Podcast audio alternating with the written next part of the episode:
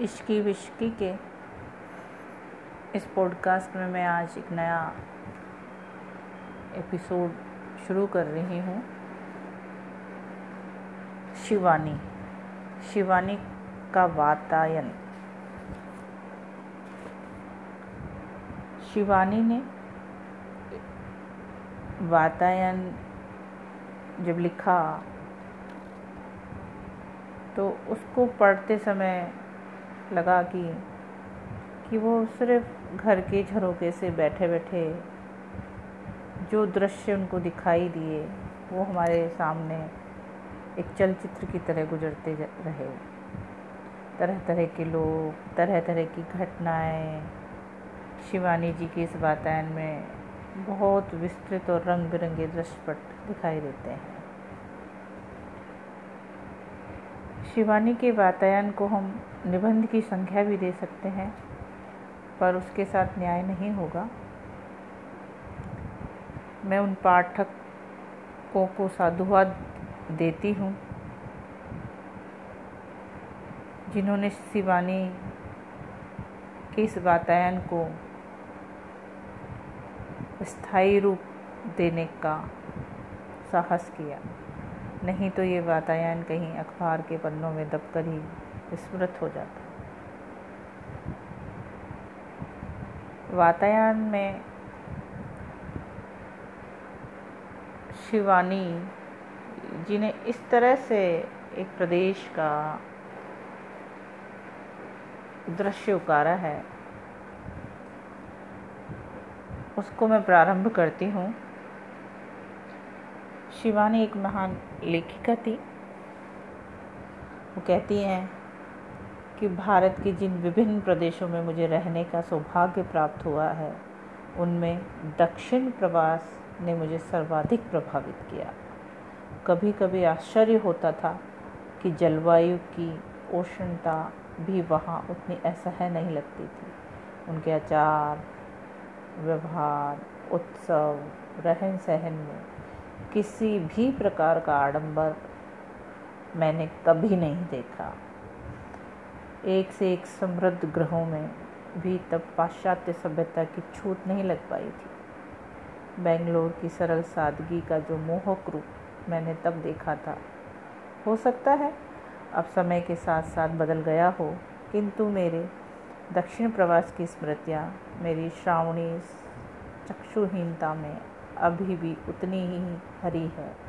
चिकपैट के छोटे से बाज़ार की भीड़, शंकुल अली गलियाँ बेंगलोरी अगरबत्ती के धुएँ से सुवासित रहती। और छोटी छोटी दुकानों में भी जब दक्षिणी रेशमी साड़ियों की चटक रंगी मनोहारी परतें खुलने लगती तो आँखों पर स्वयं ही धूप कर दृश्य सुशीतल चश्मा सा लग जाता।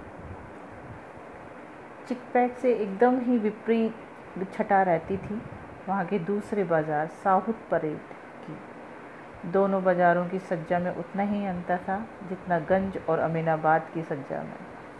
साउथ परेड में वहाँ के प्रख्यात दंत चिकित्सक, डॉक्टर अपने अपने अपने क्लिनिक में मुँह में वर्मी सिगार दबाए बड़ी शान से बैठे रहते। बाज़ार से संलग्न लाल छतों के कतार बंगले देख कभी कभी नैनीताल के मॉल का भ्रम होने लगता।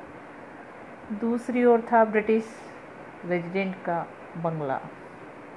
उधर आकर्षक दुकानों के काउंटर पर एक अजीब सी आभा बिखेरती सुंदरी एंग्लो इंडियन युवतियाँ ग्राहकों को कुछ न खरीदने की इच्छा होने पर भी चुंबक सा खींचने लगती। उन दिनों दित्य महायुद्ध की विभीषिका अपने मत नर्तन कर रही थी। इसी से ऑस्ट्रेलियन गोरों की एक टुकड़ी वहीं प्राय ही गश्त लगाती रहती।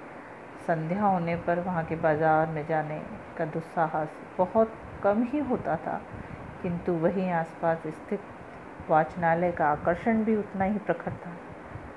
फिर अंग्रेज़ी चलचित्रों का प्रदर्शन तब एकमात्र वहीं के ग्लोब छायागृह में होता था।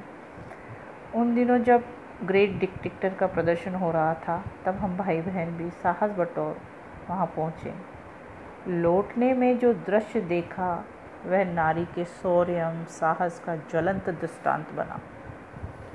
सदा के लिए हृदय पर अंकित हो गया। बेंगलोर में झटका या निम्नमुखी खुले तांगे का ही अधिक प्रचलन होता था। वह होता था कुछ कुछ हमारे प्रदेशी इक्के सा ही, किंतु उसकी शान और सज्जा स्वामी की मर्यादा के अनुकूल ही रहती। पीतल के चमचमाते ज़ोर, चमकती गद्दियाँ उधर अश्व के कंठ में रहते बड़े बड़े मन के और छोटी छोटी घंटियाँ और सिर पर रंगीन परों के फरफराते फुंदे, हवा के वेग से झटका चलता तो हिलते रंगीन फुंदे। ठुनकती मन को घंटियों की माला और हैदराबादी चालक के कन्नड़ में दिए जा रहे आदेश, उस सरल सवारी में भी इम्पाला में बैठने का आनंद उड़ते थे। हमारे छटके का चालक भी उसी के ठुसकेदार व्यक्तित्व से मेल खाता था। बूटा सा कद, गोरा सुर्ख पठानी चेहरा, सलवार, रेशमी कमीज, मखमली बास्कट और तिरंगी, तिरछी लगी हैदराबादी फरदार टोपी। सब मिलाकर उसके व्यक्तित्व को और भी आकर्षक बनाकर प्रस्तुत करते।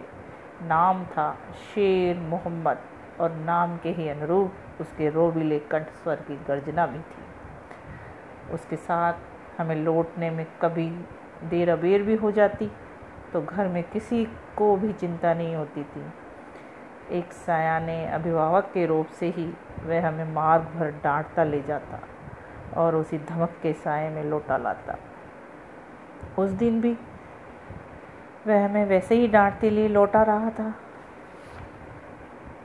माँ जी से कहूँगा लड़कियों को अंग्रेज़ी पिक्चर मत देखने दें। बर्बाद कर रख देती हैं ये पिक्चरें। सहसा उसने घोड़े की लगाम खींच ली और बिजली की गति से उतर गया।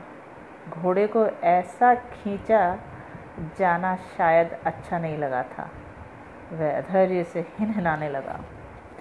घोड़े को पुचकार कर शेर मोहम्मद ने हमें सवारियों सहित एक घने झुरमुट में खींच लिया। हम समझ गए? कि उसने किसी अप्रीतिकर अनहोनी घटना का आभास पाकर ही अपना झटका ऐसे खींच लिया था।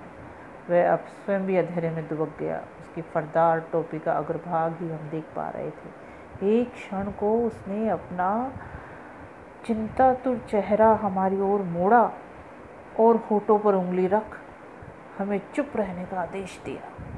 दम सादे हम अपने धड़कते कलेजे को हाथ से दबाए इधर उधर देख रहे थे। कि सामने नज़र पड़ी। दो तीन दक्षिणी युवतियों को घेरे मरकटमुखी चार पाँच मदमत गोरों की टुकड़ी। अपनी उन्नत हँसी से हमारा कलेजा भी दहला गई। युवतियाँ निश्चय ही समृद्ध ग्रहों की थी। अंधकार में भी उनके काले आबनूसी चेहरों पर हीरे की लौंग, सर्च लाइट सी चमक रही थी। कटी पर सोने की पेटियाँ और जरीदार आंचलों की दमक। बीच बीच में बिजली सी कौंद रही थी। एक लड़खता एक लड़खड़ाते नशे से चूर गोरे ने लपक कर उन तीनों में सबसे छोटी लग रही। किशोर की कलाई थामी ही थी कि तीनों उस पर शिकार वंचिता भूखी सेनियों से ही टूट पड़ी। और फिर तो कमर की मोटी मोटी भारी पेटियाँ उतार उन्होंने गोरों पर जो वार पर वार किए कि उन मदालस गोरों का सारा नशा हिरन हो गया। इस बीच हमारे झटके चालक को भी जोश चढ़ गया और वह भी झटके सहित घटनास्थल पर पहुँच गया। हम हमें देखते ही वे गोरे अपने सूप सी टोपों को संभालते ऐसे बगडूट भागे कि पग धूली का बवंडर सा उठ गया। हमने फिर अपने झटके में उन तीनों साहसी बहनों को गंतव्य तक पहुँचाया।